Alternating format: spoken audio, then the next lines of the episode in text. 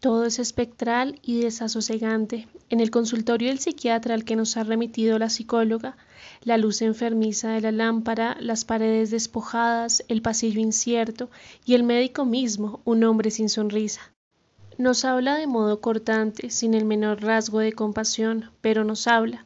Luego tendremos que vernos con el silencio de los médicos, con su renuncia a dar un diagnóstico y su negativa a contestar el teléfono, pero lo que nos dice lo recibo como un golpe en el estómago. Durante el trayecto de regreso, con sus palabras en mi cabeza, empiezo a sentir mareo, náuseas, dolor en el pecho.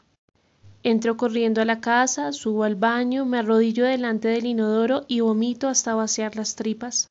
No puede ser que a los 20 años, cuando empieza a dejar atrás el adolescente rasgos desproporcionados, cuando se afina su quijada y los hombres empiezan a ensancharse, cuando los ojos se le notaban brillantes porque había hecho el tránsito a un mundo que creía más espacioso y libre, ahora que se ha enamorado, que tiene la pasión de la pintura, que sueña con dejarnos, no puede ser, no puede ser, no puede ser. Leo sobre la enfermedad que ha mencionado el médico sin sonrisa. Es, dicen Anderson, Reis y Hogarty. Una enfermedad grave con una vulnerabilidad biológica de origen desconocido, que vuelve a los pacientes particularmente susceptibles al estrés generado por los ambientes que los rodean. Y aunque su origen es incierto, suele haber consenso en que un 70% sus causas son biológicas, quizás genéticas, tal vez un trauma físico, una infección, me entero también de que para que aparezca la enfermedad mental debe haber una predisposición y un detonante. Me pregunto cuál pudo ser este en el caso de Daniel, y mi intuición me dice una y otra vez que fue la medicación contra el acné. Años más tarde, cuando parece definitivamente confirmado que lo suyo es un trastorno esquizoafectivo, me atrevo a ser clara con Daniel sobre lo que ningún médico quiere llamar por su nombre frente a él. Me pregunta con los ojos muy abiertos si eso es para siempre, y yo, tragándome las lágrimas, le contesto, sí, Dani, para siempre. Javier Marías escribe en Los enamoramientos que hasta los suicidios son debidos a un azar. Y eso me hace pensar en Borges y su metáfora de la vida como un juego, una lotería que todos jugamos, con consecuencias incalculables. Por el simple hecho de haber nacido, a veces un solo hecho, era la solución genial de 30 o 40 sorteos. El universo es para el escritor argentino una infinita suma de azares, o si miramos el tapiz por el reverso, una rigurosa red de causas y efectos. ¿En qué sorteo se decidió, pues, el destino de Daniel? ¿Cómo fueron llevándolo a la muerte las distintas jugadas de esa lotería pavorosa que se vio obligado a jugar desde niño? ¿Por qué, si los índices de esquizofrenia con sus múltiples variantes no llegan al 1% en la población mundial, tuvo que estar Daniel dentro de ellos? ¿Por qué, si solo un 10 o 15% de los enfermos que intentan suicidarse lo logran, él lo pudo llevar a cabo? Solo puedo contestarme que mis preguntas son absurdas, pues nunca hay un porqué, ni un sentido, ni un designio. Sin embargo, leo en una entrevista para un diario latinoamericano que el Dr. James Dewey Watson, codescubridor del ADN y ganador del Nobel de Medicina en 1962, dice, Tengo un hijo que tiene esquizofrenia. Él simplemente no puede cuidar de sí mismo. En Johns Hopkins secuenciaron cuatro casos de esquizofrenia en los que los padres eran normales y de repente sale uno malo y encontraron la probable causa del cambio en cada uno de ellos. Lo que puede ser cierto es que todos los casos nuevos de esquizofrenia se deben a nuevas mutaciones, solo un cambio en una letra. Hay una teoría alternativa que señala que la esquizofrenia ha estado recolectando una serie de mutaciones que no hacen daño, pero que si ponen en cierta combinación aparece la enfermedad qué fracción de personas tienen nuevas mutaciones genéticas que las ponen en desventaja, probablemente sería el 5%. El diseño de la mente de Daniel, pues, y por consiguiente su muerte, con el resultado del cambio de una letra en su código genético. Lo atroz y también lo maravilloso de nuestras vidas es que están parapeteadas sobre lo aleatorio, lo gratuito, lo caprichoso. Somos como moscas en las manos de los dioses escribió Shakespeare. solo que no hay dioses o que los dioses, los que construyeron como el inmortal de Borges, esta ciudad absurda y monstruosa en que nos movemos, con pasadizos que no llevan a ninguna parte, hace tiempos, siglos que están muertos. Daniel mejora rápidamente con los medicamentos psiquiátricos, entonces pido cita con un conocido psiquiatra de la ciudad, el doctor G. Durante años ha dirigido el departamento de psiquiatría de un hospital de renombre. Vengo, le digo, porque parece que mi hijo tuvo un episodio psicótico y porque quiero saber eso qué significa, cómo compromete su futuro, qué riesgos corre, si es, como dicen, un indicio de que tiene esquizofrenia.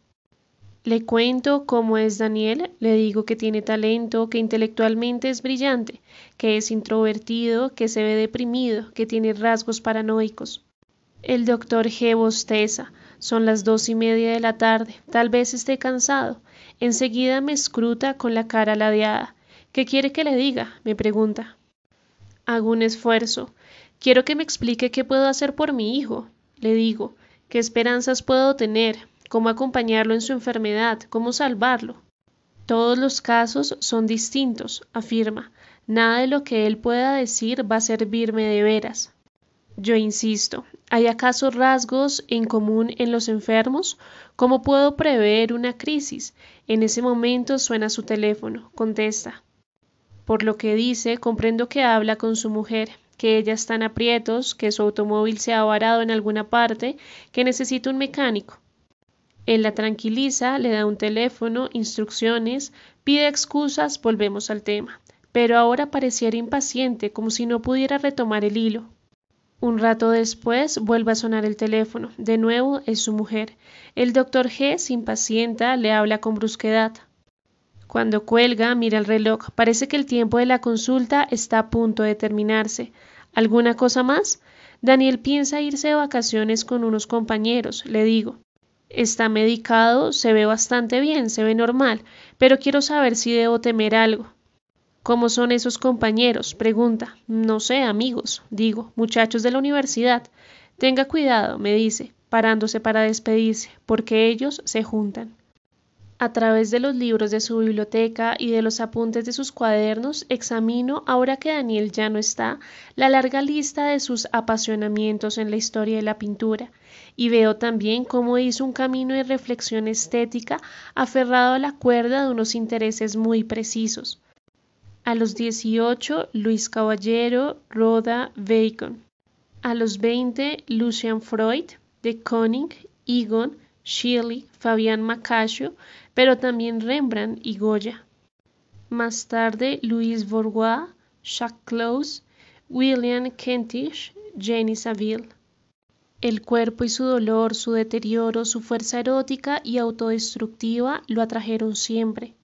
Pero más allá de los temas, le interesaba la pintura como fuerza volcánica, desmesurada, rapto, verdad y crudeza como secreta y desnuda confesión. Por eso, porque yo conocía de cerca cómo amaba su arte, al que se dedicaba todas sus horas, me cogió por sorpresa su decisión de mediados de 2004 de hacer un traslado a arquitectura. Ante mi cara triste, Daniel me confesó que la crisis en relación con su vocación de pintor y dibujante había llegado a su más alto punto de agobio. No tenía talento, no iba jamás a poder vivir de la pintura, pero además, mamá, ya nadie la valora, es una expresión del pasado. En vano lo rebato, le digo que estamos ante un momento de incomprensión histórica, ante una simplificación amplificada por la estupidez de la provincia. La pintura no morirá nunca, simplemente se transformará como ha hecho siempre.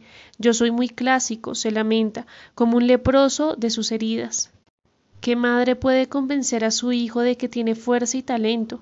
¿Podemos las madres, tan irrisorias para hijos jóvenes, forzarlos a seguir los caminos que hemos soñado para ellos? Lo veo entonces haciendo un esfuerzo supremo que se traduce en maquetas, planos, largos trasnochos y sobre todo en cara de aburrimiento, cuerpo tenso, falta de alegría. Y sin embargo asume aquella tortura con enorme disciplina y perseverancia. De pronto comprendo que con esta decisión Daniel ha puesto freno a su parte emotiva, que usa la arquitectura como plomada para trazar los muros de una nueva vida, donde no tenga que exhibir su yo ni enfrentarse con su talento. Lo mismo que va a hacer después a la hora de escoger el tema de su maestría. Solo es bueno lo que nos hace felices, le decía yo en los últimos tiempos. Libérate, y me duele pensar que en este punto me hizo caso radicalmente.